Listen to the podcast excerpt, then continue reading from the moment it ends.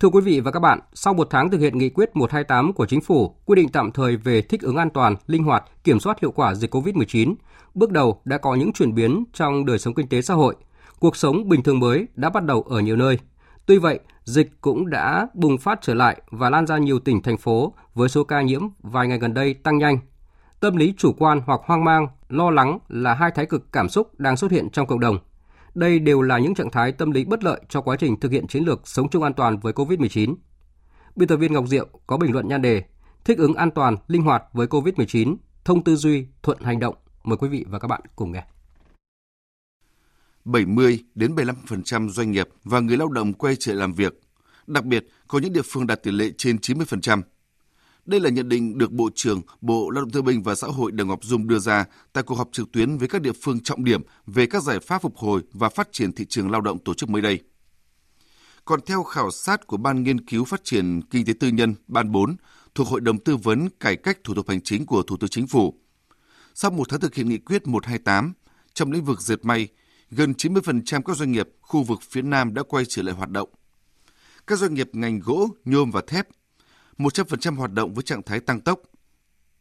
Trên nghị trường Quốc hội, nhiều ý kiến của các đại biểu Quốc hội đánh giá cao những nỗ lực của chính phủ và Thủ tướng Chính phủ về công tác phòng chống dịch COVID-19, hỗ trợ cho người dân, doanh nghiệp khắc phục khó khăn, duy trì và phục hồi phát triển sản xuất kinh doanh. Có thể khẳng định những kết quả bước đầu rất quan trọng của việc triển khai thực hiện nghị quyết 128 của chính phủ. Tuy nhiên, qua một tháng triển khai cũng xuất hiện nhiều vấn đề – khi địa phương được giao quyền chủ động thì xuất hiện tình trạng mỗi nơi một kiểu. Việc đi lại giữa các tỉnh vùng dù đã thông thuận hơn, nhưng vẫn còn những địa phương máy móc đề ra nhiều quy định về xét nghiệm, kiểu giấy phép con, gây khó khăn cho người lao động khi di chuyển liên tỉnh và hoạt động sản xuất kinh doanh của doanh nghiệp. Quy định cách ly y tế cũng mỗi nơi hiểu một kiểu.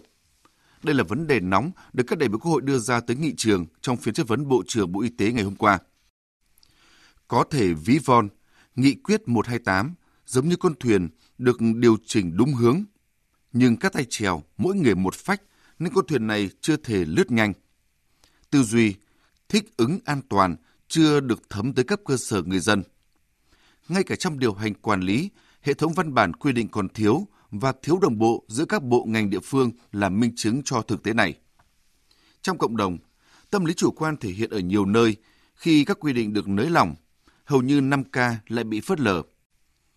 Một xu hướng khác là tâm lý e sợ, thận trọng quá mức, khi có những địa phương vẫn áp dụng cách thức cũ.